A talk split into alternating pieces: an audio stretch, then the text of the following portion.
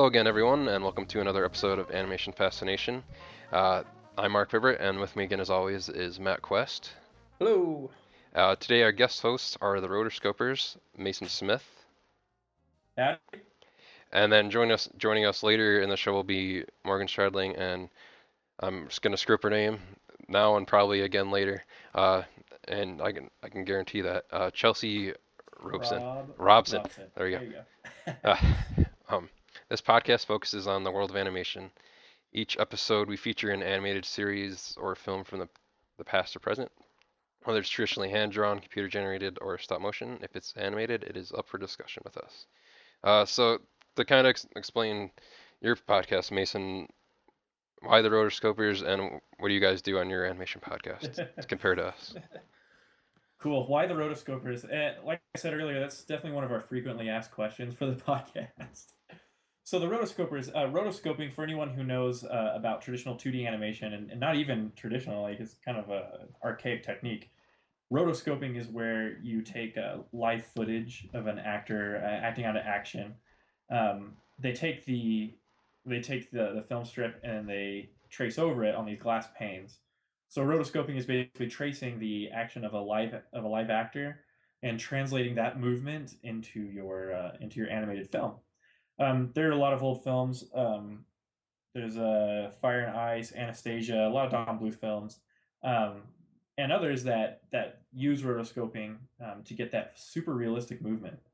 Um, so I'm not advocating or or uh, you know condoning rotoscoping as a really as a awesome animation technique, but we chose that name because uh, we're not technically animators on the show.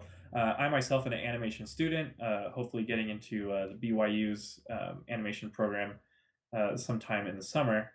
And uh, Morgan is my other host, Morgan Chelsea. Um, they're in marketing and music and entertainment, respectively. But we're all animation fans, and so we don't create the animation, but we tra- try to trace over all the all the awesome, funny, fun, sometimes totally nerdy details of animated films um, and we discuss them uh, for the pleasure of our audience who loves to discuss the you know the little details of animation as well so that's that's why we that's kind of a long-winded answer but uh, that's why we chose rotoscopers um, so yeah Cool. Yeah, and definitely if you guys like our podcast and if you like animation at all, you- you'll definitely like the Rotoscopers too. I've listened to, I think, almost two thirds of the episodes now, and you guys have a great show and great chemistry going on. So yeah, if you if you like our show, you, you will like theirs as well. So definitely check them out. Totally Yeah, awesome. appreciate it Uh, Yeah, no problem. And, and then from that, we're gonna get into the new releases this week that came out on Blu-ray and DVD, and much of these we kind of talked about previously in our, our Xerox era episode. Uh, there was the Aristocats, the Rescuers, and the Rescuers Down Under, double feature Blu-ray, Pocahontas, Pocahontas 2, Journey to a New World, po- yeah, double feature Blu-ray, and Lady and the Tramp 2, Scamp's Adventure, and the Tigger movie Blu-ray. Those are all from Disney on this past week. So they, they were pretty busy putting stuff out. And then, Yeah. yeah, so definitely set you back a little bit if you wanted to add all these animated Disney movies to your, your collection. Uh, out of out of these, I would have to say I think I think The Rescuers Down Under would be my favorite out of all these movies. Uh, but because I remember when I watched the Aristocats when I was younger, I didn't really get into it all that much. But you can kind of see like some of the stuff in these movies, how the rotoscoping. I mean, not yeah, I have rotoscoping on the mind from you guys. The, the the Xerox era, you can it looks just as good on the Blu-ray, and they didn't try to like clean it up at all. It it looks true to the same way that we've seen it before. Uh, there's some there's as with Disney, always their Blu-rays look gorgeous. The animation always looks great. Uh, on the Aristocats Blu-ray, they have a lost opening that they did, where uh, Robert Sherman actually explains that they had done the special song for the opening with the butler and the maid, and the maid actually got cut out of the movie. So that's pretty cool to, to watch that. You can see it down as storyboards, and it's funny because in some of the storyboards, you can see the character design for the butler looked one way, and then like one, some of the other ones, he looks completely different. He's like in the movie, he's like really tall and skinny, and then in the in this other version, he's like really short, stumpy, and fat. So it's interesting how they went from those two completely different variations of the same character. Uh, and then there's there's music videos on there which are not done by Disney Channel and the actors, so that's cool. Uh, there's uh, another deleted song from the movie. There's a, a cool thing on there about the Sherman Brothers doing the songs for the film. And if you guys haven't checked it out before, there's a documentary about the Sherman Brothers, which I believe might still be on Netflix Instant. Which, if you're a fan of the music from Disney films, definitely check that out. It's pretty good. Um, and there's the Great Cat Family excerpt, which is from one of the Walt Disney specials that they did on TV and hosted by Walt Disney, and uh, shows it was like one of those animated specials they did where it's talking about the uh, kingdom of like of cats and like about lions and tigers and then like the house cat and whatnot. So that's kind of a cool thing to see that on here. And then there's a, a bonus short with uh, Minnie and Figaro. So that's cool that that's added on there as well. Um, and then Pocahontas, they decided to put the both the first movie and the second movie because that's the only way anyone's going to buy the second movie. Yeah. There you go. On the same Blu-ray, and John Smith doesn't even get to be on the cover. Like, what the heck is that? They took him off. Pocahontas is on the cover twice. John oh. Smith is not on it. Uh, what? Yeah, I don't get that. If it weren't for John Smith, she wouldn't even have those pro- She wouldn't even have the problems that drove the movie. yeah, he's he's on the back, but he gets relegated to the back. Uh, what about John Rolfe? John Rolfe is on the front. What? Oh, yeah. that's right. I, I saw it at the BYU bookstore. Yeah, that's right. John Rolfe is on the front, but John Smith isn't. Yeah, I don't. That's that's a weird thing. Uh, and then uh, Pocahontas looks awesome on Blu-ray with all the colors and the all the colors of the wind. Um, yeah, I'm looking forward to seeing that on Blu-ray. That's probably one of the only ones yeah. I'm looking forward to seeing on Blu-ray. Uh, there's not there's not, not really. The Tigger movie. uh, the Tigger movie, maybe, maybe. There's not really that many special features on this. They have uh, the cartoon short for Little Hiawatha, which is cool. Uh, talks about how there's another thing on there about uh, how drawing inspiration, the lost story of Hiawatha, or Disney had actually developed an enti- was going to develop an entire animated film about the legend of Hiawatha because he had been really into that when he went to school and ended up getting shelved because of the, Disney wasn't really financially doing as well at the time when they were doing it, so he had to shelf some ideas. This was before Cinderella came out, so they never made it, but they ended up using some of the of the um, sketches and whatnot they had put together for Hiawatha and using those for Pocahontas. So it's cool that those still did get to get used for in some form, and that that work did get to see get to be seen. Uh, and then there's a deleted song on there which is called "If I Never Knew You," which I guess when they re-released this on DVD a few years back, they actually reinserted it into the film, but it's not actually in the film again on the Blu-ray. Yeah, that's the song where that they sing together when John Smith is in prison, right? Yeah, when he's all when he's tied up to the post in one of the, right. the teepees, which I, I don't think that they should have deleted it out there because one of the, they talk about it on there with the commentary is that they feel like it took a lot of the heart out of that part of the movie, mm-hmm. and they only took it out because kids were getting bored during that part, but all the adults liked it from the test screenings they did. Uh, I I thought it was a good song, and they end up using like a like a poppy version of it in the the credits to the the movie, so you've you've, oh, you've heard the song before, and they still got to use it that way. But uh, and then there's there's a feature about the music of Pocahontas. You can see Alan Menken talking about putting together the music for the movie. So that's pretty cool if you're a fan of Alan Menken, and if you're a fan, if you're like the same age as all of us, he did all the basically did all the music for all of the Disney movies that we grew up with, like Aladdin and Beauty and the Beast and all of those. And then there's an audio commentary on the film, which I didn't get a chance to listen to yet, but looking forward to listening to that too. And then there's deleted scenes from the movie too. So that's Pocahontas. Oh, and I when I watched Pocahontas 2, this was the first time I'd ever watched it, and I wish I hadn't watched it, well, because like it makes the first movie so feel so much cheaper than than it should. When you watch it, it I don't know, it just made me. It made the first film not feel as good anymore because of the added this added on storyline of the second movie, because at at the end of the first movie, I'm assuming everyone's seen Pocahontas by now.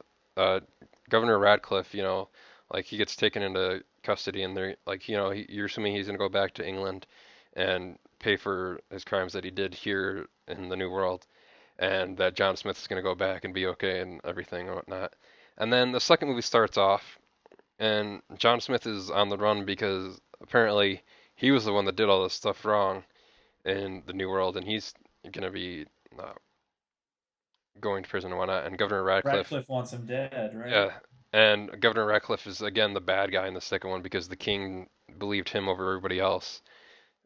Story and from the first movie, so apparently he believed one person over everybody else that was telling the same exact story, but and then and then they kind of completely like dis. I know that it's loosely based on like real life, uh, real life story of Pocahontas. Obviously, po- Disney really detracted from what actually happened with Pocahontas and John Smith in real life because John Smith was way way older than Pocahontas in real life, and there was no kind of any love affair with them. And she was, I think, like 12 or like 14 when they actually met each other. But Yeah. in the like the second movie, like they kind of they have John Smith in there, and he kind of shows up at the end, and like, oh, yeah, I guess we're not going to be together anymore. We were we were once on the same path, but now we're not. So whatever. Go be on your, go get your Yeah. ship that the king just gave you, and that's go be on your merry way. Yeah. But- yeah, I, I remember seeing Pocahontas too, and I just couldn't stomach it, man. And then and then it was it was made straight for DVD because it even says Walt Disney Home Enter- Entertainment at the beginning Right. presents. Right. And so the animation isn't as good as it was for the first one because it doesn't have that big of a budget. But yeah, I mean, it's it's worth buying alone just for the first film if you if you like Pocahontas. That's one of those many films that came out like around the time of Lion King and Beauty and the Beast. So definitely if you like that, check that out. Uh, and then the next one was the Rescuers and the Rescuers Down Under double feature Blu-ray, which I think both of these I like that they double feature. They put these on the one thing so you could save money by not having to buy two. But this is the one time I think that they could have actually released both of these separately because they're both their own films. They both were actually released in theaters. One of the few Disney sequels to an animated film that they did that then also got released in a theater and wasn't just straight to DVD. And what's cool is that you can see how great the Xerox uh, animation looks on the first film. But then you go to the, the second film, and just like the first film, they really blended in computer generated imagery, and it was the first film that Pixar actually worked on with Disney. And like we were, we'll be talking about a little bit, Brenda Chapman worked on this film too. Joe Ranft worked on it. So I think out of the two films, I, I did like The Rescuers Down Under more, and it's just great to see both these on Blu-ray and just the col- especially the second movie, the colors really pop off the screen and it's definitely worth watching. And there's the making of the Rescuers Down Under thing, which is like a, a really old like featurette that they did, I think, way back for whatever the first DVD or VHS they ever did for it was. Uh, there's a sing along on there, so for everybody that likes some Disney karaoke, uh, Waterbirds, uh, which is another Disney True Life Adventure thing with Walt Disney hosting it and talking about how they are inspired by real life animals to do their films. And then there's uh, three blind Mouseketeers Silly Symphony animated short on there too. So it's it's cool to to see some of these animated shorts that they did for like the the Silly Symphony things on there because they haven't gotten their, their own Blu-ray release, which would be nice actually if Disney did put out just like a Blu-ray collection of all of the Silly Symphonies on a Blu-ray. I think that'd be awesome. I would buy it. And kind of kind of like the the Pixar shorts that they've been doing, and we're gonna be getting a volume two of those coming out. But yeah, I mean, it- what did you guys think of the Rescuers when you guys saw it? Um, I can't remember how I felt with the Rescuers, but I really liked uh, Rescuers Down Under. Um, that was one of our uh, big Disney films that we would watch a lot at home. Um, I like it. To me, Rescuers Down Under is kind of like, like it doesn't have that many songs in it, does it? Like there's. I no I think- I don't think it does any at all. Characters. And uh, I like I like that in a in a Disney film. Um, I really liked McLeach as a character. He's Oh, the yeah. only guy that can that can use a double barreled shotgun with a scope and like hit a piece of rope from like from like 50 yards away. Um, but yeah, I mean, I loved his character, and um, yeah, I mean, I thought it was a good Disney film. I don't understand how it like started the, this whole like Disney sequel curse, you know? Yeah, because it's um, it's actually a really good film and stands on its own. You don't even like really need to see the first movie. Shoot, yeah. Um, and I love that they wrapped up um, um, Miss Bianca and um, who's the hero rat? Oh, Bernard, Bob Newhart. Yeah, Bernard. I'm I'm I'm really glad that they wrapped up their relationship and made it and and had it you know come to a good conclusion at the end of that one. Yeah. Um, and I liked the you know the conflict that Bernard has with the uh, the Australian rat, you know, yeah, Steve Irwin rat, who uh, you know is like their guide. Um, I just really like that film. Maybe it was like dull color wise. Maybe that was like something something had to do with how people didn't like it, or or I don't know, or lack of lack of songs or lack of like soundtrack. But um, Yeah, I, thought I guess great film. I guess maybe like in the release of it, it is like in the middle of like Oliver and Company and Little Mermaid came out before it, and then Beauty and the Beast, Aladdin, and Lion King, and all these movies that relied heavily on music came out after it. So it is kind of one of those films like just in between that didn't have music, I guess. So maybe maybe that's why kids didn't like it as much because they're like, oh, I want to go to a Disney movie that's got a lot of singing in it. But I don't know. What did you? you what do you think about the Rescuers movies, Matt? I, I don't remember the Rescuers, but I remember the Rescuers Down Under. And what I do remember of it, I had like on a video game, and I remember playing that like all the time. the Disney video games, man. Oh yeah. yep. Aladdin on Super Nintendo, Oh my god. That Lion was King on. Super Nintendo. Those were the best video games ever. Pretty much. We should do an episode about about those maybe sometime. Uh, and then the next one, I had never actually seen this until just until I got this was the Tigger movie. Or a- actually, maybe I had seen it, but I don't I don't remember seeing. it. Maybe that's how forgettable it was when I did see it. But so it was the last film that the Sherman Brothers did music together for for Disney, and it's it's all about about Tigger. And it kind of, I think it started that trend of doing individual, almost doing individual films for the different characters of Pooh, because they did this, and then they did Pooh, uh, Piglet's big movie, and then I don't, th- I don't think Piglet's big And then movie they didn't. and then they di- did a Heffalump movie, didn't they? yeah, the Pooh's Heffalump movie, but I don't think Piglet did as well, so that's why they kind of stopped doing the individual character based things. Like otherwise, you probably would have got like a rabbit movie and an owl movie, An Eeyore movie. yeah, an Eeyore movie. I'm surprised we didn't get an What movie with how with how so popular Eeyore is. I still think it's awesome that Peter Cullen does the voice for both Eeyore and Optimus Prime. because if you think about it, because if you think about it, when you're watching Eeyore, it's like, oh, look at Optimus Prime is really depressed.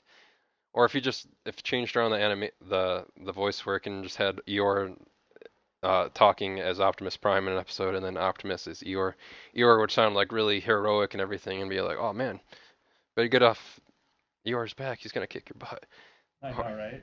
But Uh, th- that is cool that he does That's both funny. their voices. I didn't know that. That's hilarious. And Peter Cullen actually still does the voice for Optimus in the Transformers films that they've been doing with Shia LaBeouf and Michael Bay. And Cybertron, the new. Uh, Oh yeah, and then the game. the Transformers Prime, I think he's still doing the voice too.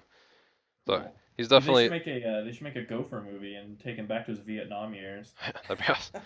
So speaking of Winnie the Pooh actors who have done voices, Chloe Grace Moretz, who was Hit Girl in Kick-Ass, as you all may know, did the voice of uh, Darby and then my friends Tigger and Pooh stuff.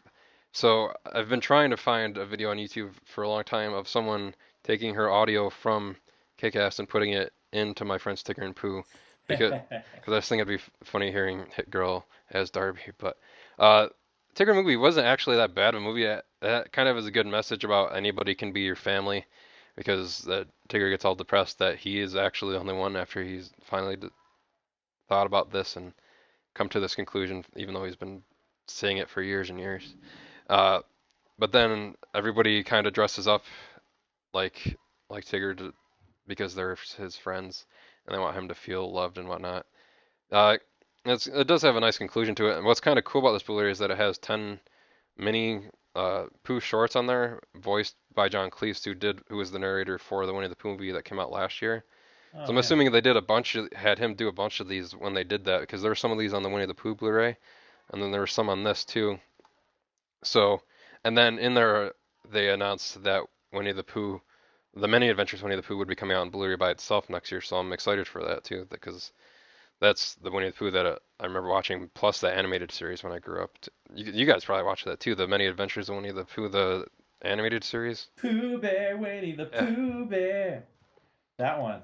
That that made Winnie the Pooh cool. That that series with Pooh Uh, with Pooh s- it made Winnie the Pooh cool. with poo sticks and which poo sticks by itself sounds gross if you just think about that poo sticks but I love I love Pooh, man. The more Pooh, the better. yeah You know, I've noted.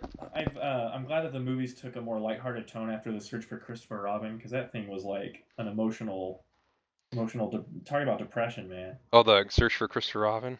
Yeah, where they like they're like hallucinating the whole time about Christopher Robin. Uh, you know, the whole movie is this like um hallucination that's been brought on by like panic and anxiety.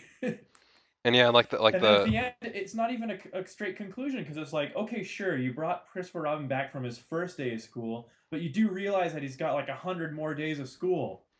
it's kind of So, like y- so like get over your obsession with Christopher Robin, man. it's kind of like Pooh's version of Toy Story 3, where instead of Christopher Robin going off to college, it's Christopher Robin going off to like probably To ki- kindergarten or yeah. man.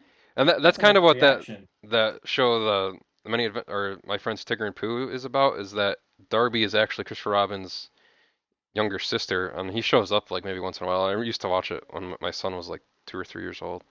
Yeah, I'm guilty too. Uh, but with that, the last one is another Disney straight to DVD sequel from that that little bit of their time in the the early 2000s and late 90s. Where they're like, hey, let's make a bunch of sequels to movies that we did and put them out on DVD. Uh, it's Lady and the Tramp 2: Scamp's Adventure, which follows uh, Lady and the Tramp's son Scamp, and it's kind of almost exactly the same storyline what they did with Little Mermaid 2, where like, oh, uh, we made you became a human in the first movie, so now your daughter wants to be a mermaid. So in this, since uh, Tramp has now become like a house dog, now his his son he's like I I want to be an alley dog and I want to I want to be free. So uh, basically it just does the reverse of the first movie.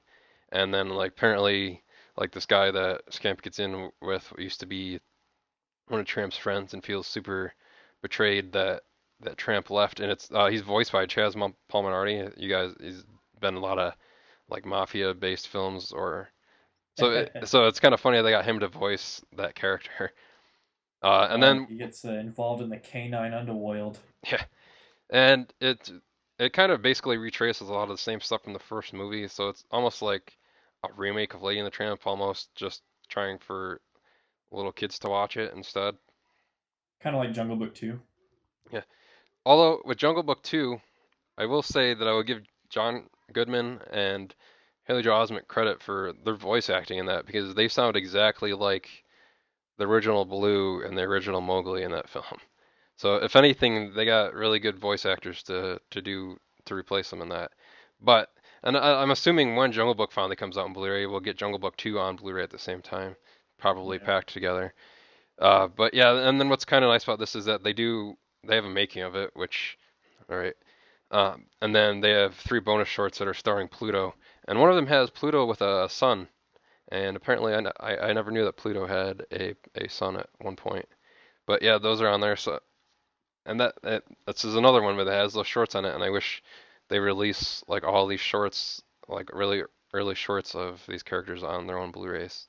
And and then the the last two things were DVDs I got were Danny Phantom season two part two, and then the Heathcliff and Dingbat show. Uh, Danny Phant- Phantom, like we talked about, or here's where you guys are gonna see behind the curtain. Uh, we we we edited this show out of order, so some stuff we might be referencing to stuff that happens later in the episode that we were referencing to now. But I, I think we talked about Fairly Odd Parents later or earlier, whenever in the timey wimey uh, spectrum of this. But anyways, in that the Fairly Odd Parents, the same people that did that did Danny Phantom season two, or I mean Right. the the series in general. So it kind of has that same feel to it. And this kind of just adds more to his adventures. He gets more of his powers and whatnot. Uh, I never really liked Danny Phantom as much as like I did the Fairly Odd Parents. It felt almost like Fairly Odd Parents mixed with Ghostbusters a little bit, but and and never really like grabbed me as much as like Fairly Odd Parents did.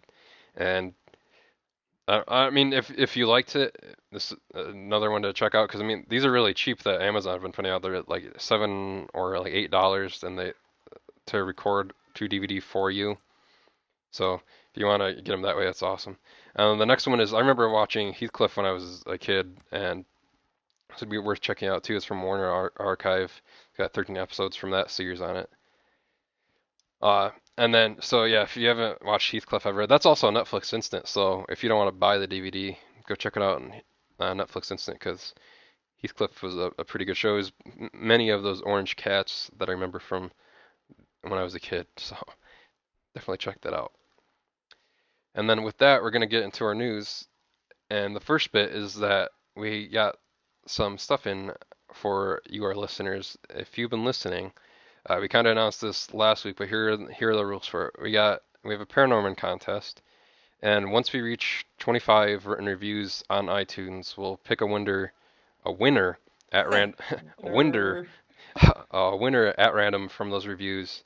We'll put it into like a like a counter on the internet to pick the uh, the number out at random, and they'll win the prize back. So leave us a review, a written review on iTunes, so that we can actually see it, and then send it to uh, take a screen cap of it, and then email it to us, and then we'll give all of those everybody's name and number, and then we'll put it in, in that that random number generator online and see who wins that way. But uh, it'll help us get reviews on there and bump us up so more people can check out our show. And then you guys could win this awesome prize pack, which has a Paranorman T-shirt in there. Uh, it's size large, so if you're not a large, be nice to somebody and give it to give them that, I guess. Uh, a notebook that's got Paranorman on it. Uh, pencil pack you can use with that. Uh, they glow in the dark, which is kind of cool too. Uh, and stickers. So if you have a if you like stickers, they're cool. Uh, there's a novelization of the movie, and then th- these two things are really cool if you've seen the movie. Uh, Paranorman's Paranorman Norman's toothbrush that he used in the movie, and his zombie slippers that he used in the movie.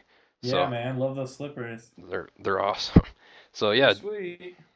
so definitely start writing us some reviews on iTunes. Once we hit 25, we'll put them all into that that generator, and whoever wins, we'll send that out to you and get it out to you as soon as we can. And then with that, we're gonna get into a little bit of our, our news for the week. Uh, we talked about this is that Pixar Shorts Volume 2 is finally headed to Blu-ray on November 13th, which is the same day as Brave is going to be coming out.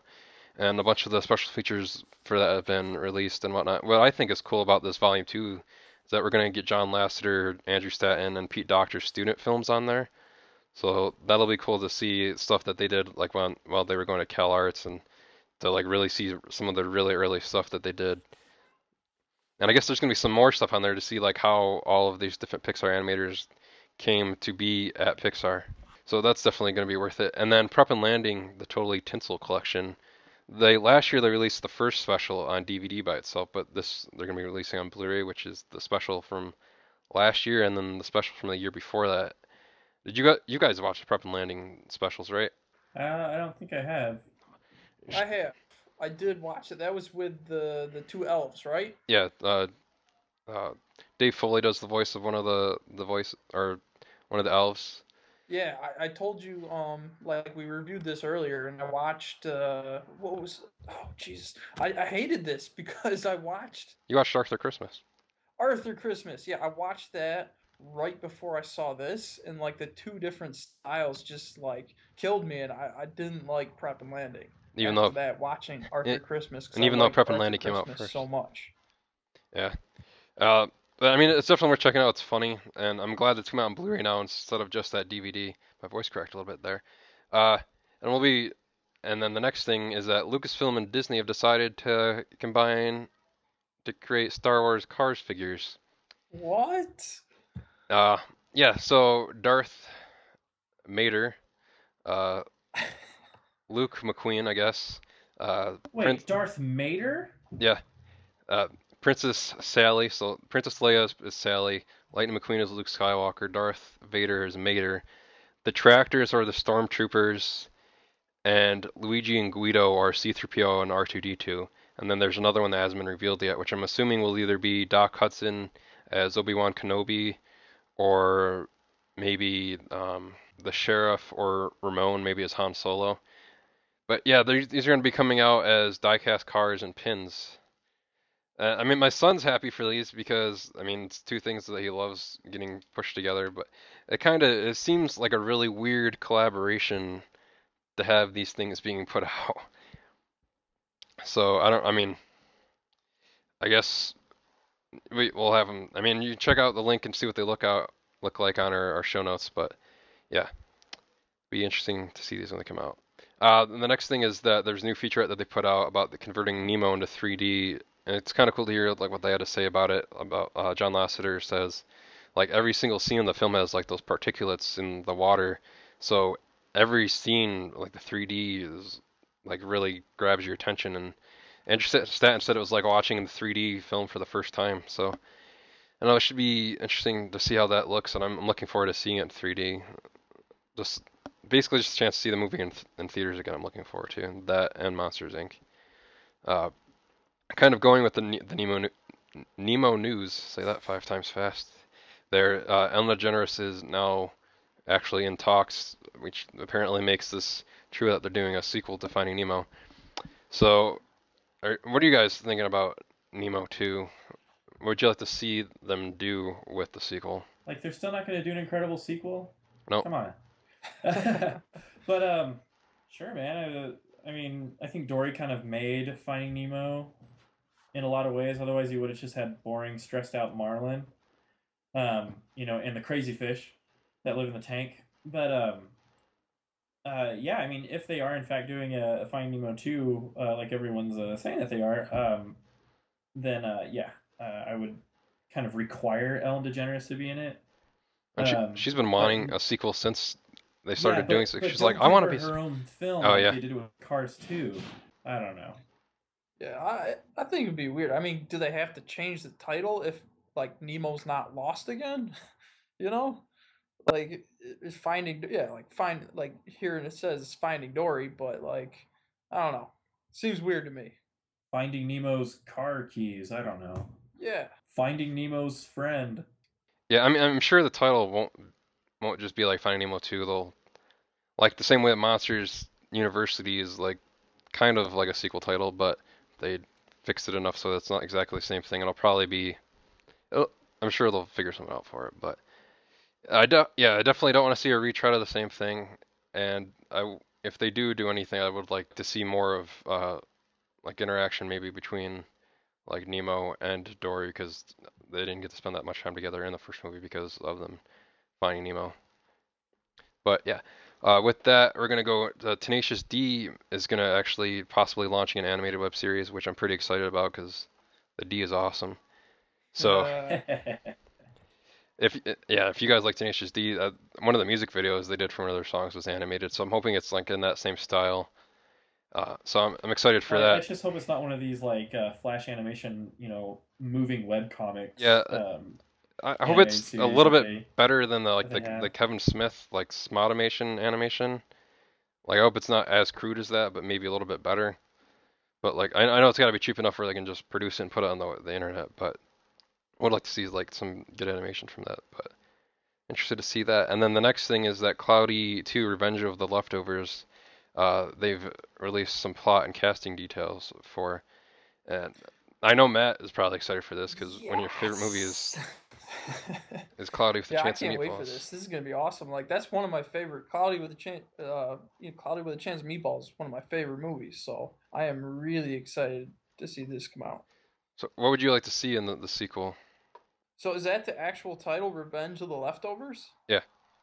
Yeah, that I don't know. That should be pretty cool. I mean, like you know how like the thing exploded um in the last movie, the Flimsterflirter, but like yeah, it could be really cool like all like the food that's been left over on the island you know that coming back to life that'd be pretty sweet. And i'd like to see like some like i don't know like garbage monsters or something like that coming up or like some you know mold go- gone wi- wild or some crazy you know thing Yeah. like that. But just like the whole character design of the movie like the colors and environment uh, from the original cloudy with a chance of meatballs was absolutely stunning and just all the little stylizations here and there was great. So I, I really can't wait for this. the the synopsis for this is that Cloudy 2 picks up soon after the events of the first film, with the town of Swallow Falls in dire need of a cleanup crew. Enter Live Corp, a company run by Chester V, voiced by Will Forte, who, like main character Flint, has a talking monkey. This one named Barb. Uh, Live Corp must clean up the mess left by the Flimderfer the machine that turned water into food, albeit without the knowledge of the machine, is still pumping out creations like talking pickles, a reference to the second Cloudy book titled Pickles to Pittsburgh.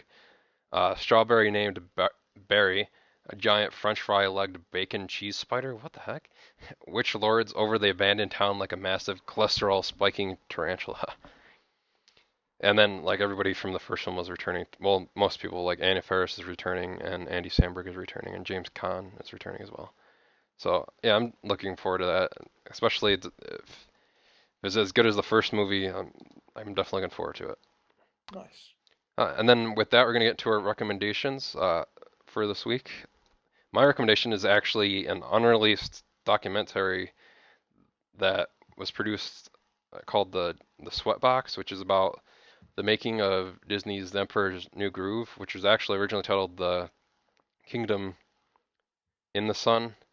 Kingdom of the Sun. Kingdom of the Sun, and then it was Kingdom in the Sun, and then it was The Emperor's New Groove, and it shows like this entire uh, process of what they went through of making the movie. Like how it was completely different movie at one point. It had some of the same elements. Like at one point, Owen Wilson was doing a voice in it. It had like Prince and Pauper type thing going on. Uh, there was still a thing with with llamas in it, but uh, at Kuzco had a different name, and he was gonna fall in love with like a llama herder because she liked him as a llama or whatever. But and then ended up the director ended up leaving, who was the same director who had worked on The Lion King, and it's just a a really cool documentary to kind of see like what goes into the making of like some of these these animated films, like and all the hard work and the process of like showing it to different executives and different crowds to see what works in the movie and what doesn't work in the movie. And it's and you can I post a link to it. You can find it on, on YouTube. It's definitely worth watching. So get a chance, definitely check it out. Yeah, thanks for the link because they like they like periodically YouTube comes in and like shuts that document documentary down every once in a while, right? Yeah, if you if you can't find it on there, just keep Google searching the sweatbox. You'll find it somewhere online.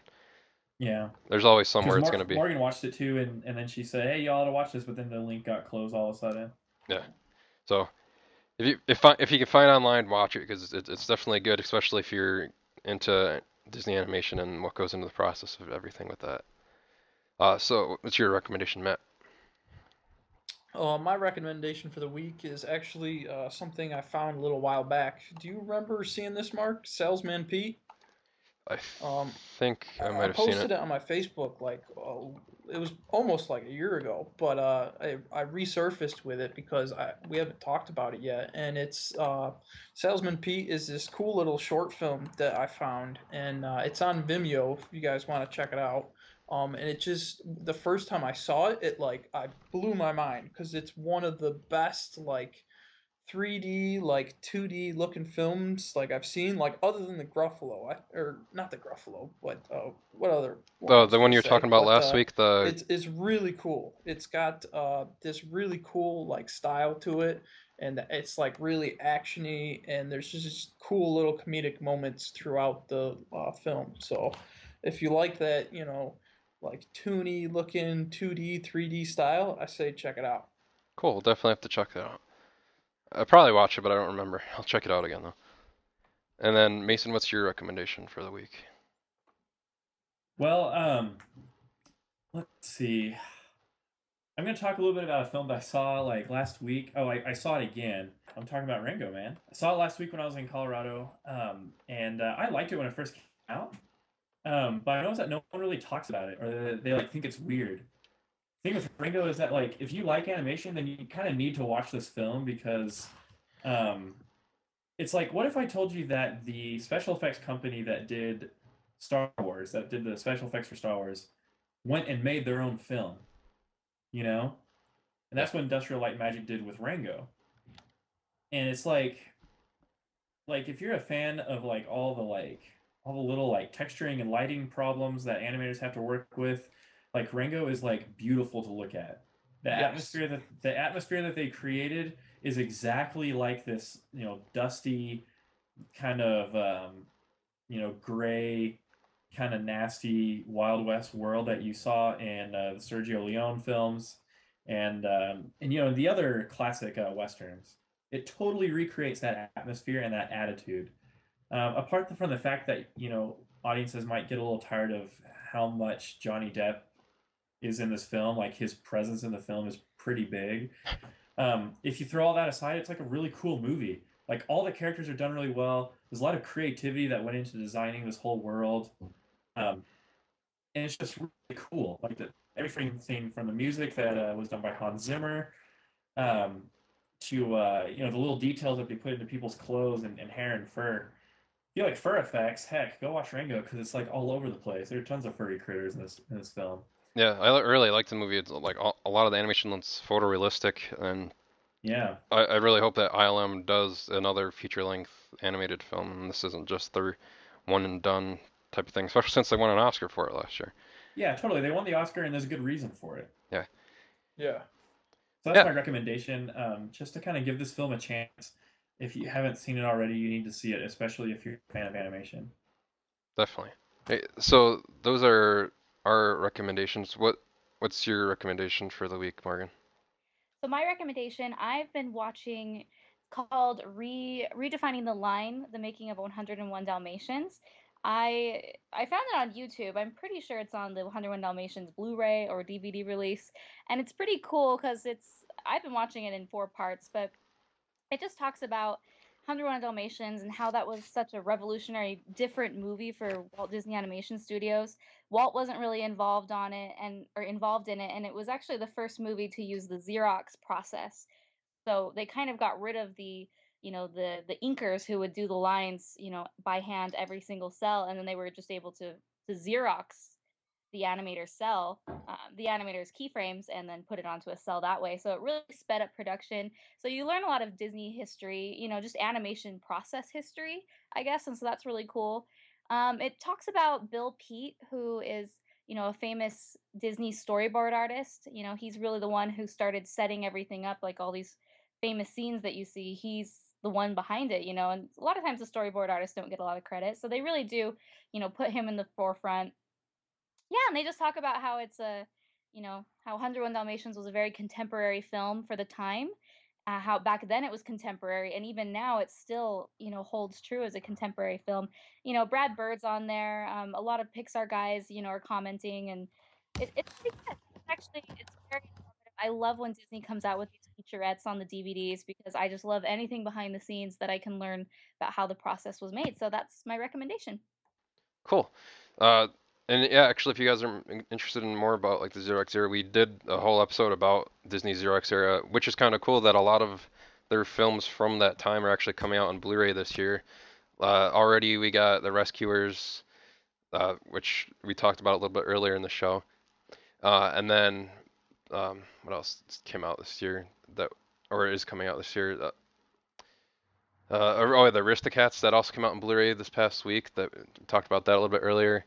Many Adventures of Winnie the Pooh is coming out next year on Blu-ray, and then next month, Great Mouse Detective is coming out on Blu-ray. So seems like as soon as we started talking about the Xerox era, all of these films decided to come out on Blu-ray, and then like you you said something about 101 Dalmatians coming out on Blu-ray. I I haven't seen anything for the U.S., but if you look on HMV in Canada, it actually says that it's coming out on Blu-ray in September there too. So, which is interesting. So I guess we'll have to stay tuned to see what's actually going on with that Blu-ray because I haven't seen anything for that here in the U.S. at all.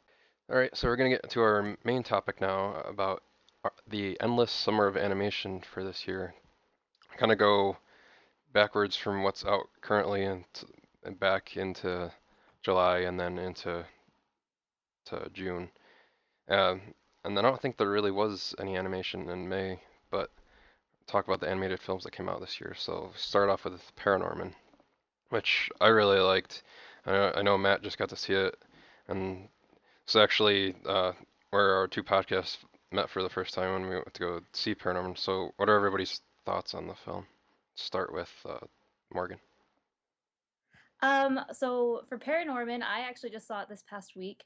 I thought it was really delightful. The animation was beautiful, and uh, I couldn't stop looking at it. Um, I liked the casting a lot. I wasn't such a fan of of Norman. Uh, not necessarily him as a character, but his voice for some reason. But yeah, I liked it. I think I'd rate it like 3.5. It just wasn't, it didn't have that re- replay value for me, I guess. Where I feel like uh, this is a great Halloween October movie, and I definitely want to watch it during that time. But any other than that, I don't know. I just wasn't. It didn't. It didn't work for me. I guess so well. But I, my favorite part, I think, was Anna Kendrick's character, Norman's sister. I thought she was an absolute riot. So uh, there definitely was a good mix of characters and not stereotypes, but there kind of were, you know, with the cheerleader sister, the like guy with the gauges, the jock, and they kind of played around with those, and that was really fun. Uh, Chelsea. I yeah, I, I agree with Morgan in that. Like I gave it a 3.5 as well. I enjoyed the movie really. Um, one thing that I really loved about the animation is one thing about Anna Kendrick's character is like her lips had like this lip gloss type stuff on it, and I like couldn't stop looking at it. I was like, that's so cool. but she was I love her. She's a great actress and she does a really she did a really good job on the voice of this character. Um, there are a lot of other really good characters I liked as well. And um yeah, it was just fun. All around the whole thing was a really good had a really good mix of of characters and also of of plot. So the ending was my favorite and I made I it just made me even more of a fan of stop motion. Cool. Uh, Mason. You know, uh, I've been on vacation in a cabin out in the mountains for like two weeks, so I haven't been able to see it yet. but I plan on seeing it like probably this week or, or the next um, as soon as I get settled down here. But yeah, thanks for thanks for not uh, including any spoilers or anything. but yeah, I'm definitely wanting to see it. I'm a huge fan of stop motion, so it'll be good. It's definitely worth worth seeing. Uh, Matt, what did what did you think about? it? You just got to see it yesterday, finally.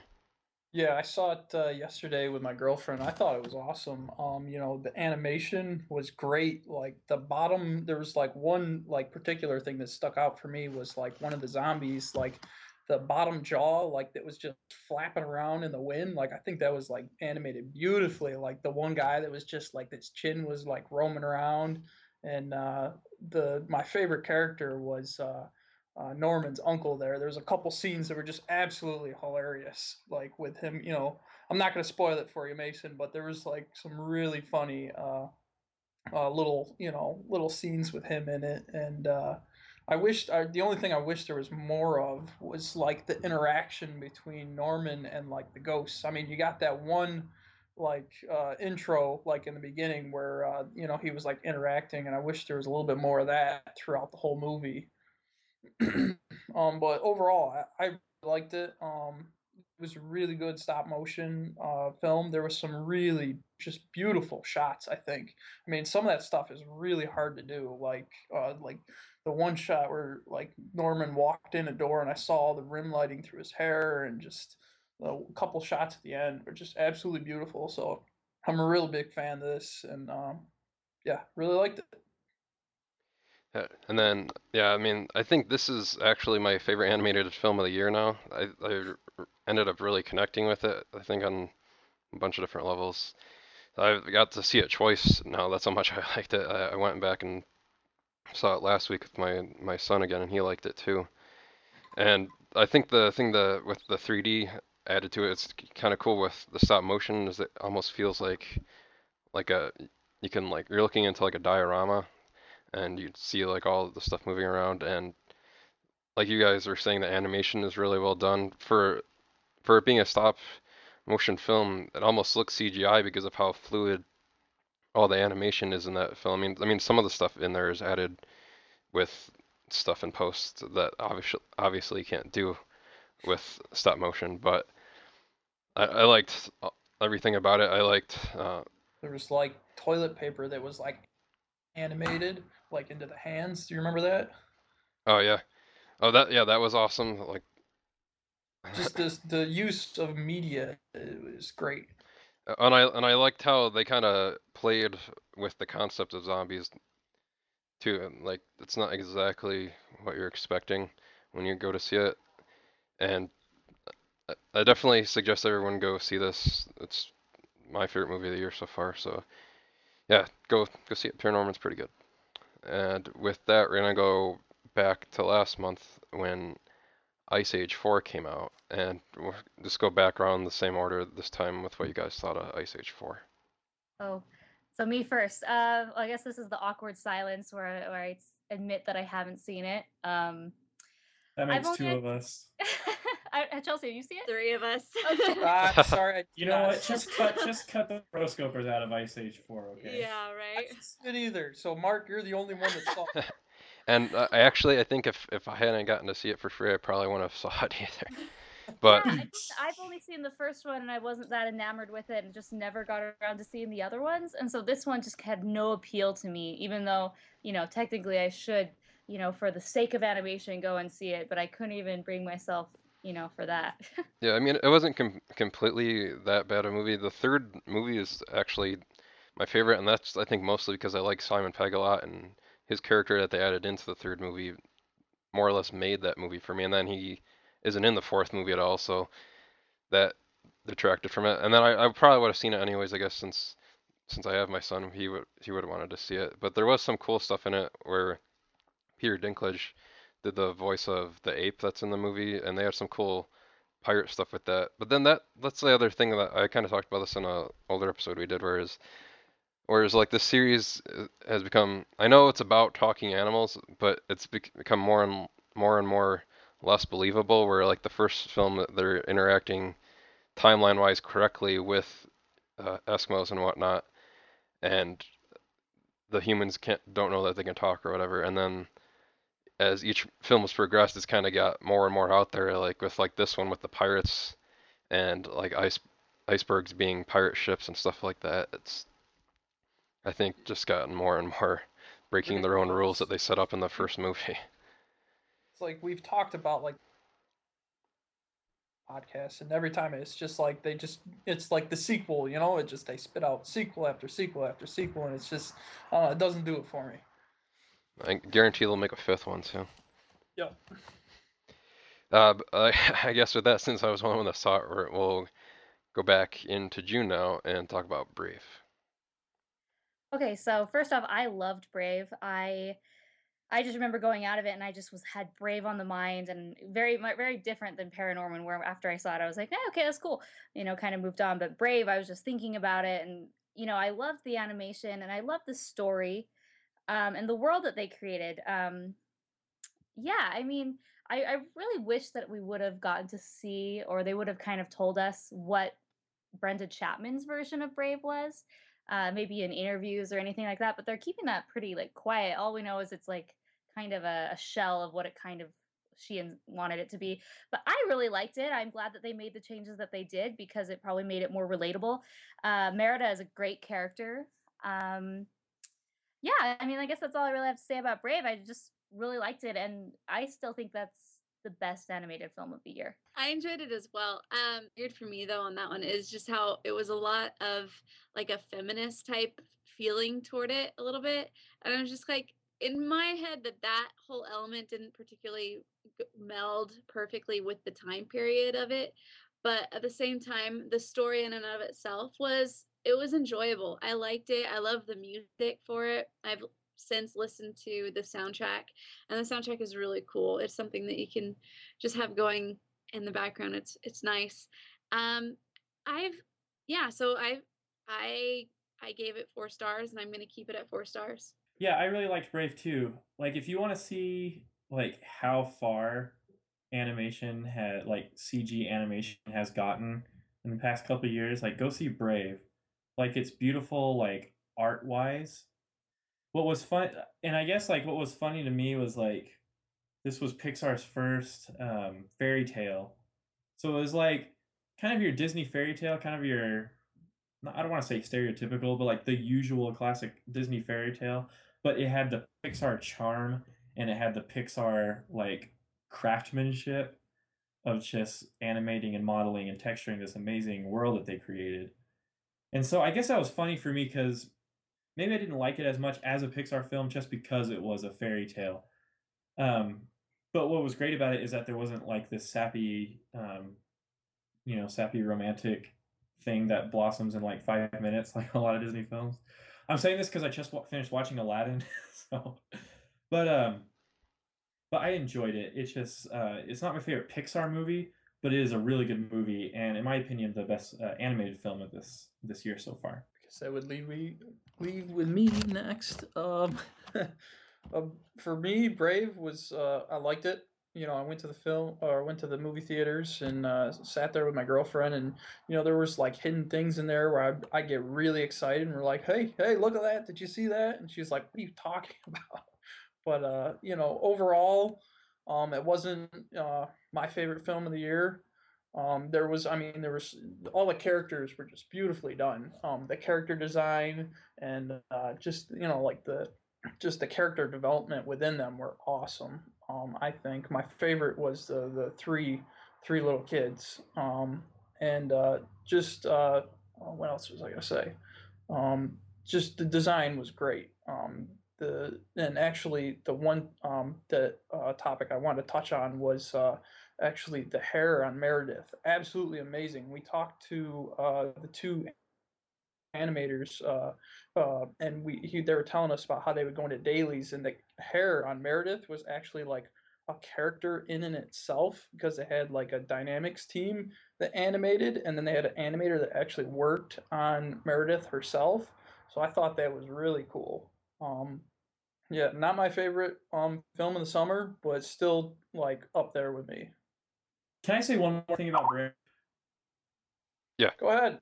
Okay.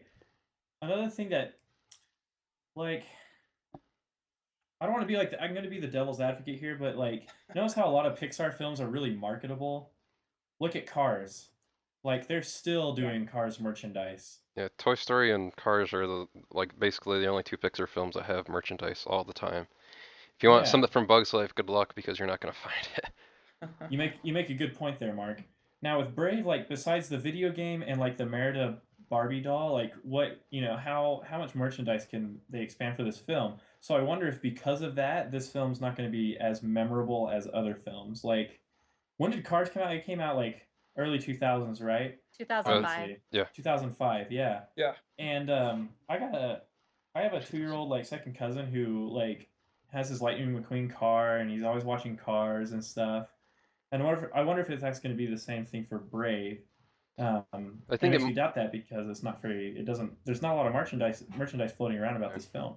I think it, it might be in the respect of like the same thing with like Merida will be added to like Disney's Princess line, and like they'll probably keep pushing stuff with that, like with Ah, like you know with all the other princesses like Jasmine and whatnot. Yeah, put I her in the. Princess Pantheon. Yeah. Oh, you better believe it. No, okay, so I just looked it up. Cars came out 2006. My bad. But uh, I think what they're gonna do with Merida, she's gonna fall into like the semi-memorable princess category. You know, Mulan, I guess falls into it. Pocahontas. You know? Mulan is not a princess. Well, Oh my gosh, we're not going into this right now. Semi memorable, remember? Fine, I will see you on the Rotoscopers podcast, and we will debate this. And technically, technically, Belle isn't a princess either. She just marries a prince. so she becomes a queen, huh? Yeah.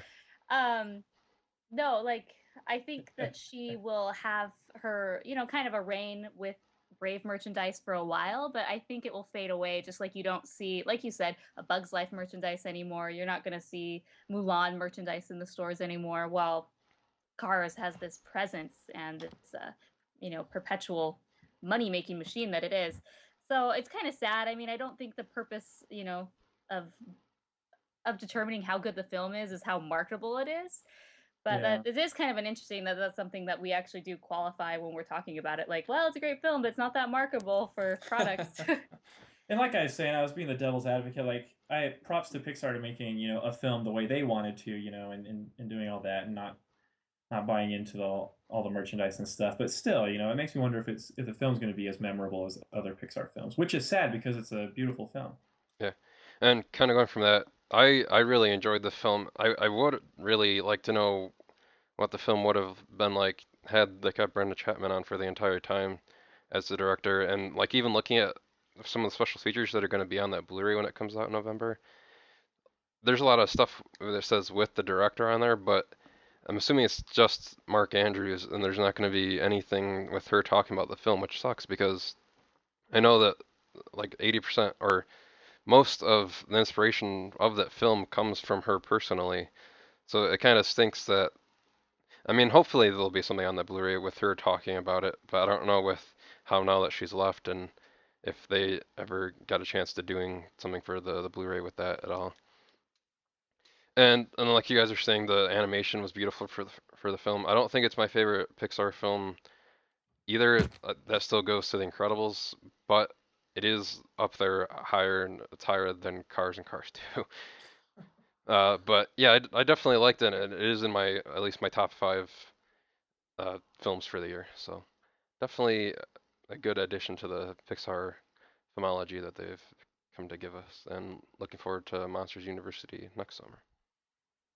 Uh, so with that, we're gonna get into, I think, the film that some of us might have not liked even more than Ice Age 4 with Madagascar 3. Okay, actually, I did like Madagascar 3. You know, I don't think I would have saw it if I had to pay money for it, but I had, you know, screening tickets and so I took advantage and I saw it and it was actually pretty enjoyable. Um it's, you know, very, you know, what am I trying to say? It just very simple. It doesn't go too deep. There's not, you know, deep questions that it answers. It's just very uh, for kids, and it's very fast paced. You know, there's not a lot of time to sit and to ponder and think. You're just going from here to here. I kind of appreciated that for the movie for what it was. It wasn't trying to be, you know, something else and something deep, and you know, it was it was actually pretty fun. You know, they go to the circus, they go to Monte Carlo. Um, yeah, like for what it was, I actually had a good time. Like I couldn't not recommend it, but I couldn't recommend it over maybe some of the other films of the summer. Like it was just a very neutral, hmm, pretty good movie for me. So, which was surprising because I went into it with this disdain for Madagascar, and it actually kind of, um, you know, fixed that problem for me. I I had the same the same feeling. Like when I went to it with Morgan, I was just, I kind of felt like, meh, it's Madagascar. What can you expect? I had a really difficult time with the first one. The second one was better, but not really. Like it was okay. And then the third one for me was just like, oh, that was pleasant. All right, cool. I can move on now. But I mean, it was still pretty good. The colors were really cool. They did a really good job with that. And also, it was one of the very first like 3D animation movies that I was able to see that had like it just really felt real and that was something i'll give them on that one it was really cool in 3d huh. well i'm i haven't seen this one either and um but i definitely should because uh i enjoyed madagascar 2 more than the first film and i and i mean i like them both i mean for what they're worth um they're all right films i really i really liked madagascar 2 mostly because the addition of alec baldwin's character um as kind of the fat scar guy nice. you know um, but anyway, um, you know, and they expanded on the penguins and stuff, and oh, yeah. and they're getting their own film now too. Oh gosh, penguins versus minions, who would win? Which are also getting their own film. Penguins. It'll be it'll be interesting if penguins. both those films come out around the same time. Although, yeah, the minions can't really talk, and whereas the penguins can too. That'll be interesting with the minions It'll movie. It'll be like clash of the secondary comedy characters. Yeah or like the cult following secondary comedy characters. But anyway, I haven't seen Madagascar three, but I I, I think I should, um, since I like the second one so much. So. Although if you if you liked the second one a lot, you might not like this one as much because they almost negate everything that happened in the second film except for the fact that Gloria and Melman get together, because they they don't even mention Alex's parents at all. Like I know that Bernie Mac passed away in between the these two films, but there That's there could right. have been some mention of why Alex was in such uh, a hurry to get away from his parents after he'd been away from them all of his life. kind of a kind of a Ocean's Thirteen, Dark Knight Rises kind of thing. There's yeah. just things that in your past that you don't talk about in the third movie. Yeah. so Matt, what did you think of it? Um, like Morgan and Chelsea, like I, I walked into the movie just kind of like, yeah, it's it's it's gonna be another, you know, one of these, you know, little kid Madagascar movies. But I was pretty impressed how they um, developed uh, like towards the end, like the end of the movie. Um, the the colors were amazing, and after Chelsea, you said that you saw it in 3D and it was awesome.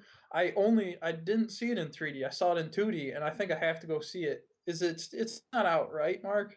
You could probably it's... find it at a dollar theater maybe now, like in 3D, or if you find if you find a friend with a 3D TV, in the in a 3D Oh, Blu-ray. yeah, They could watch it we that way too. we still have to do a poll on that because who has a 3D TV? I don't know anyone. I still only know one Yeah. one person that has one, and they don't. They only own one 3D movie to watch Yeah. on it. What a waste. So yeah, I- I'll definitely try and check that out in 3D if I can. But yeah, I, I like the characters. Um, you know, the ending it, it, it impressed me in the end how it like turned out. Um, and uh, yeah, it, it was pretty good.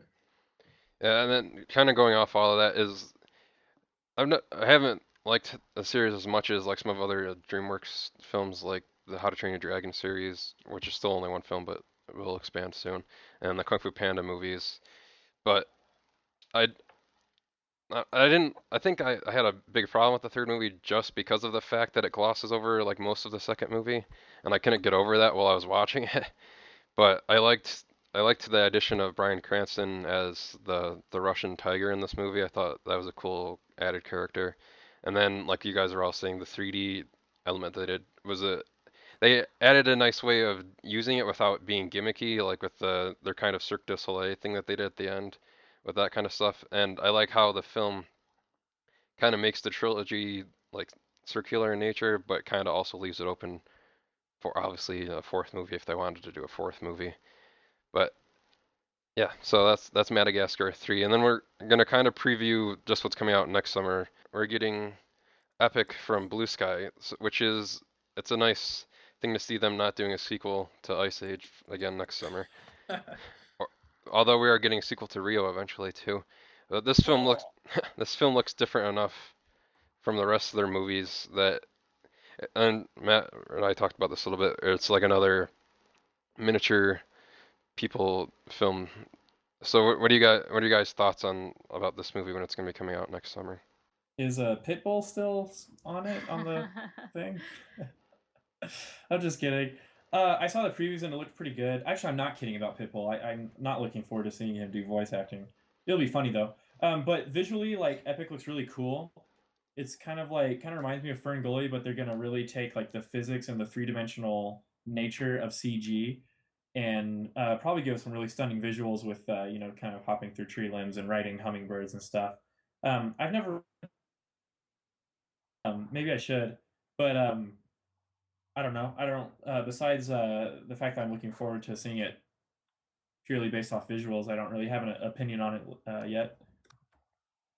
Yeah, I'm excited to see it. Based on the trailer, it looks pretty exciting. It's kind of a mix of Fern Gully and Thumbelina. Um, but I, I I appreciate that Blue Sky's doing something different other than Ice Age four times over. I mean that they're going to expand. You know, they've done Rio and now they're doing this, and this looks, you know, this is so lush and green and rich compared to like the Ice Age world that, you know, obviously is uh just it's just different and so i'm excited to see what they do and it's not an original story which is fine but i'm excited to see what they do with this story and uh, how they make it their own because there obviously are those fern gully and thumbelina comparisons and so i want to see if maybe they they try to veer off and go in a different direction or if they just don't care and they're you know hey it is what it is but that looks it looks really good surprisingly so Yeah, it, and I saw some of the voice cast on this. It seems like they're going for a certain type of comedy with it too, because they have Judah Friedlander, Aziz Ansari, and Johnny Knoxville as some of the the casts in it. And then I just saw this is that the director at one point, uh, they were trying to find a new home for the film, and they he actually brought it to Pixar and had asked John Lasseter about taking it because they had worked with him on doing some of the stuff for Tron. And then as they were getting close to actually handing it over to Pixar, I guess Fox changed their mind and wanted the movie back. So that's kind of an interesting little behind the scenes thing with that. But yeah, I'm interested in it. It looks like a like it's got a different enough visual to it that it won't feel too much like another of the same kind of thing from Blue Sky.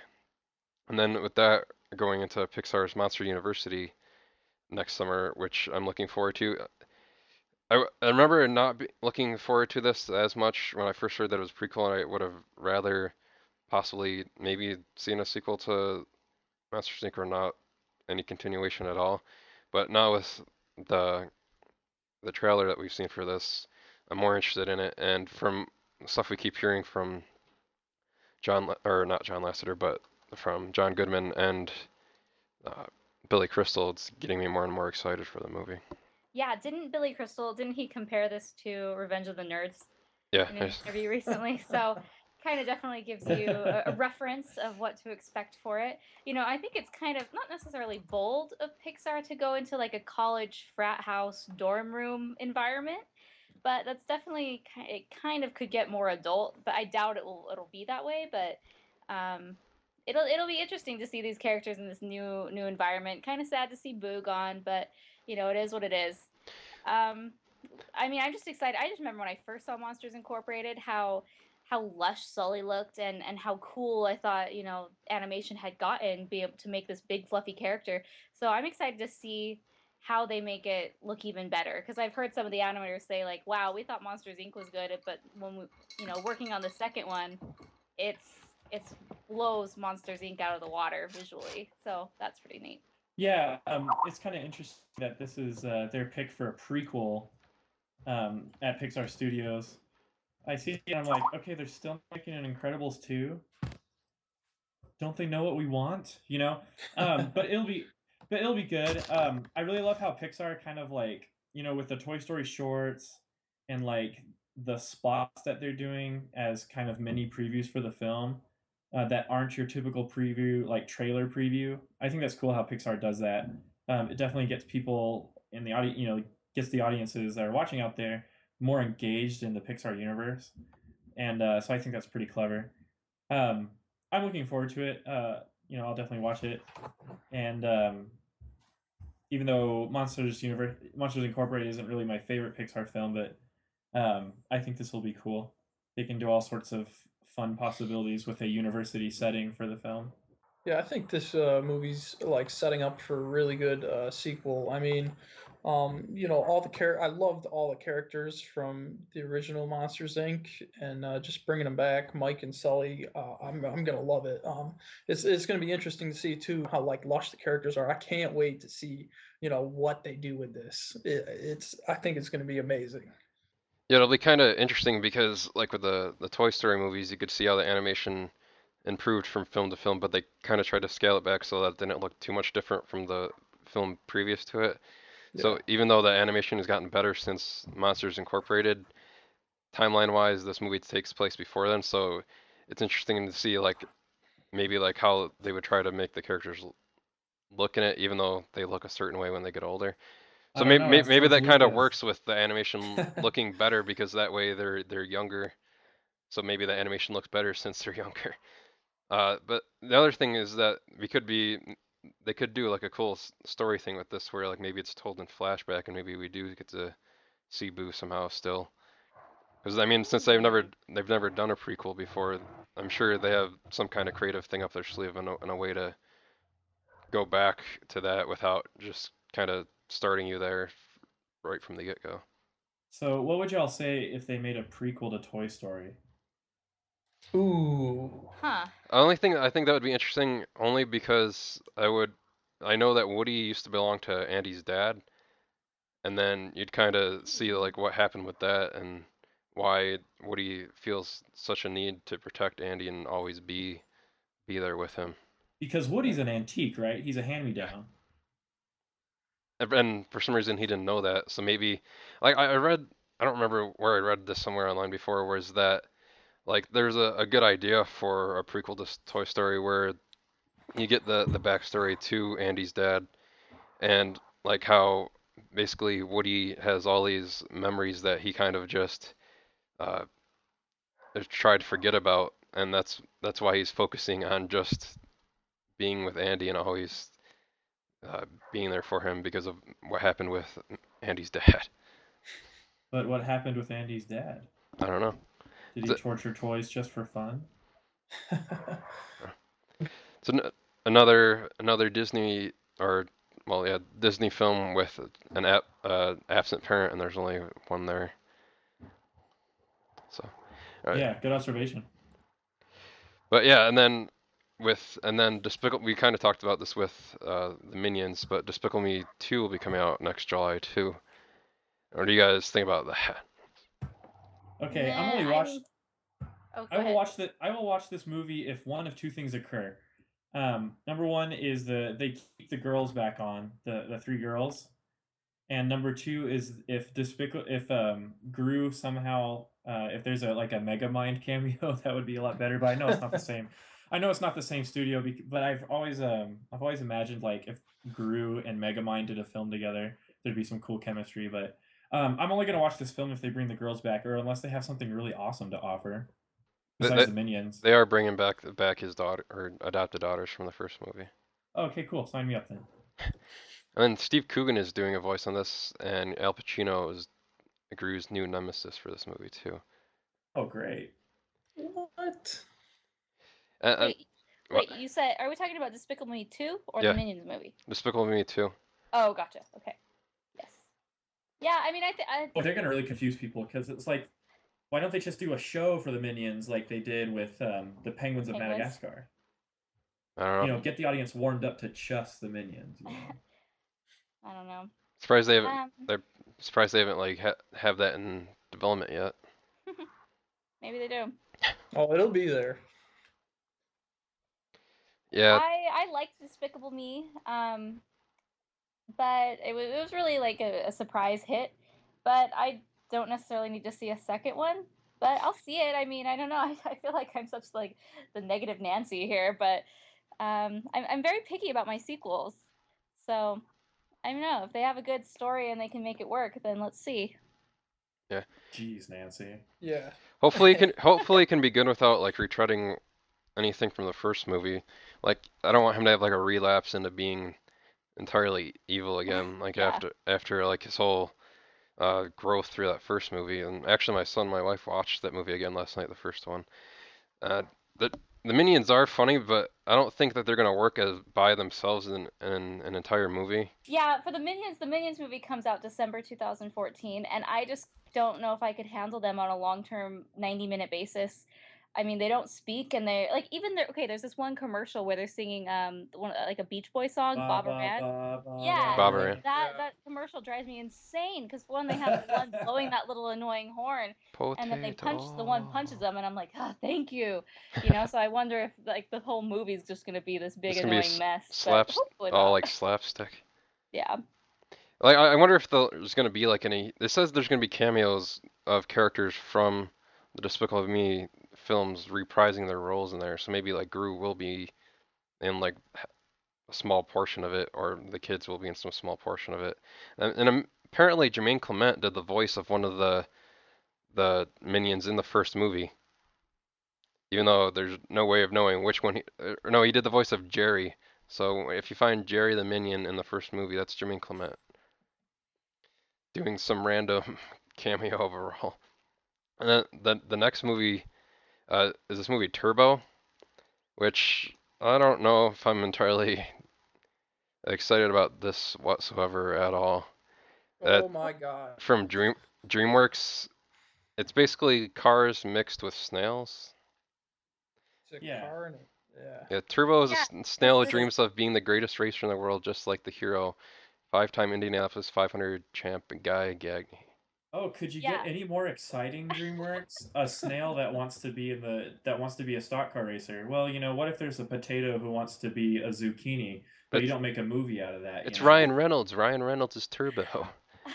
Like oh Jesus. the cast list for this is, I was like, how do they get some of these people to come on? The, Ryan Reynolds, Paul Giamatti, Michael Pena, Luis Guzman, Bill Hader, Richard Jenkins, Ken Jeong, uh, Michelle, Rex.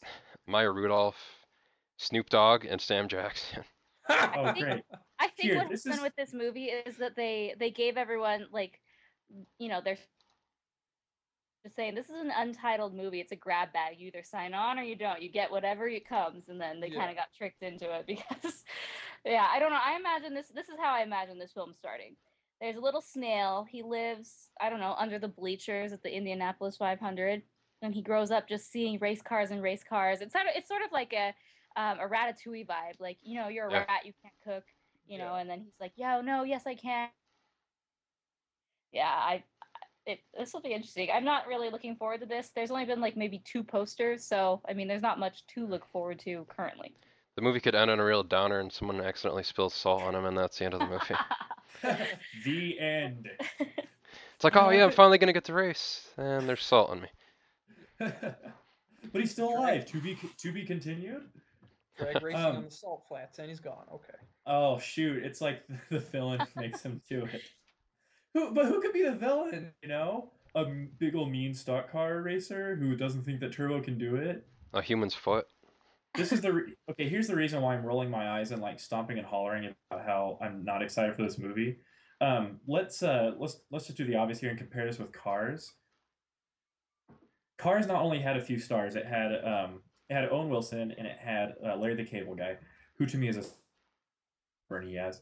Um, but they also made it authentic to the racing world and made it exciting for racing fans because they brought on uh, didn't they have Dale Earnhardt uh, voice for it and they had a bunch Yeah. of uh, they have the two Canadian guys who talk about um, cars breaking down and car repair um, on AM radio. They had those guys, you know, And then Jeff Don't drive- Gordon for the drive movie.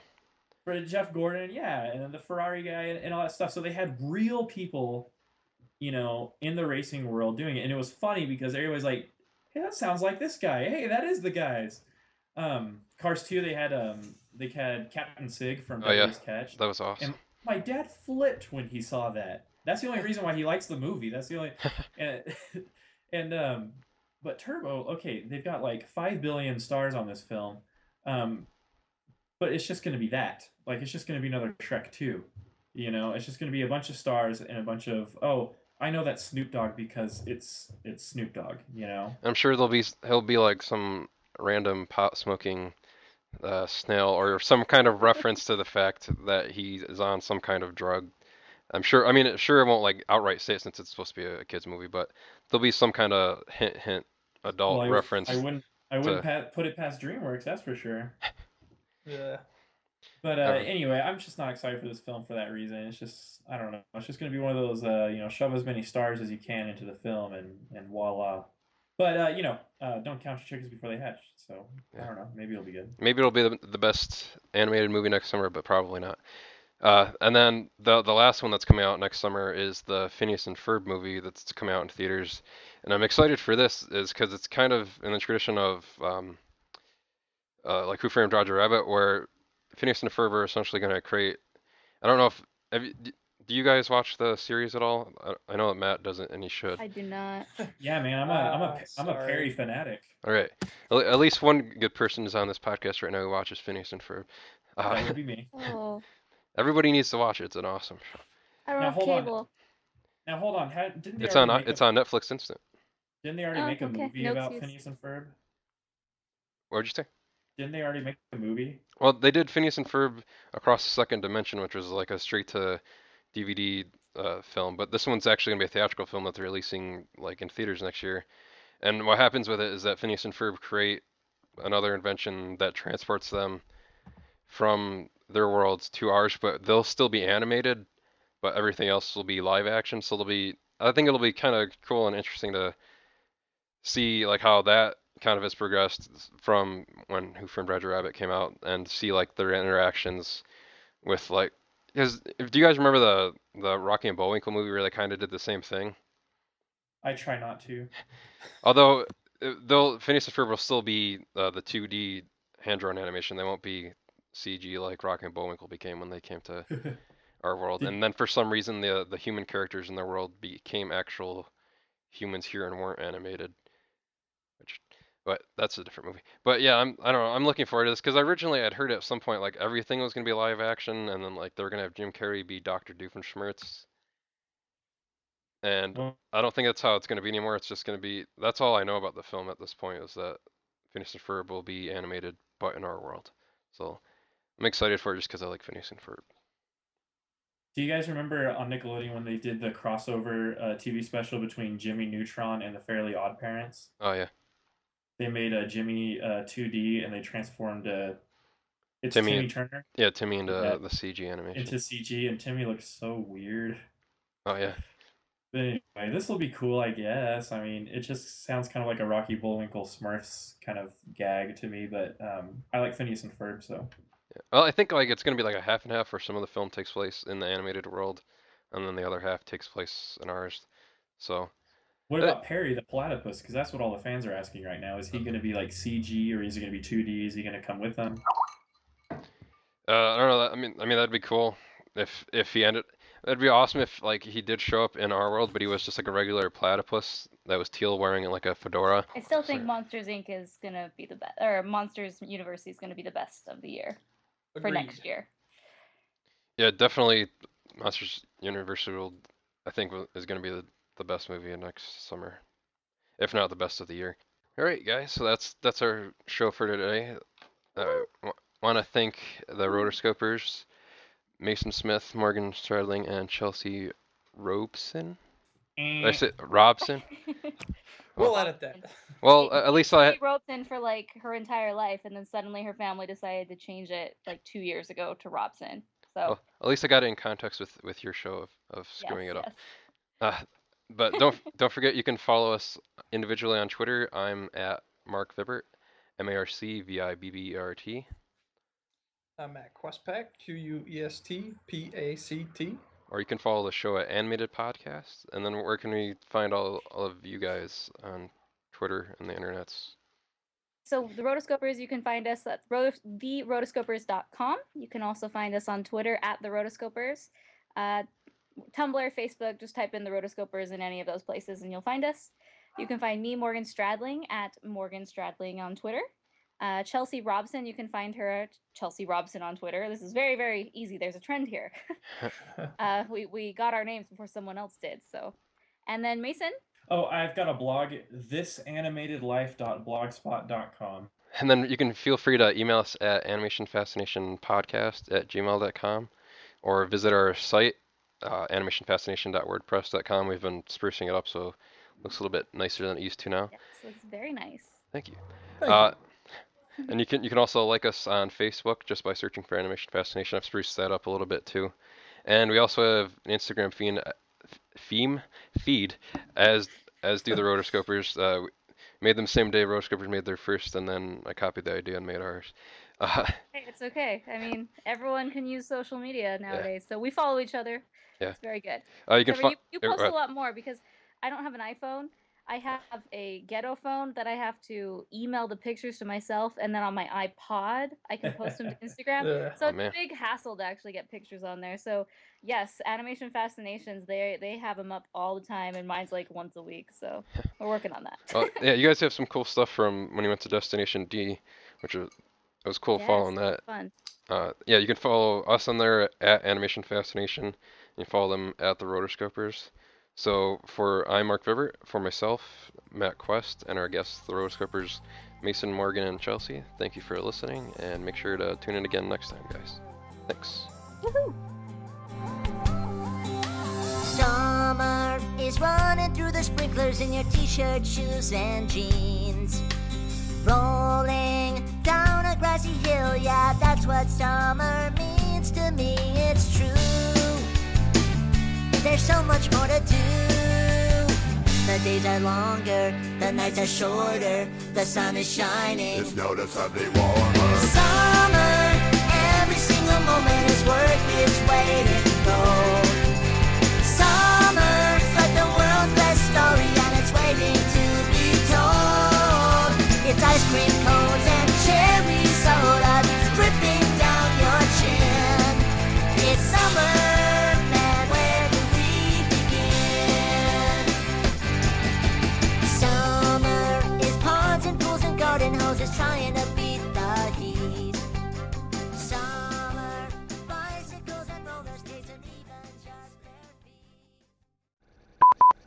Um, that. Oh, uh, Arthur Christmas. You watched uh, Arthur Christmas. Movie. What was it again? Arthur Christmas. You didn't see it, right, Marc? Uh, I said you're our only hope. It was a Star Wars reference, but it was kind of botched, so I'm sorry. Oh, um, okay, cool. Don't worry. Sith Lords are my speciality. You have Darth Bibber here. Okay, cool. See you guys. See you. Thank you.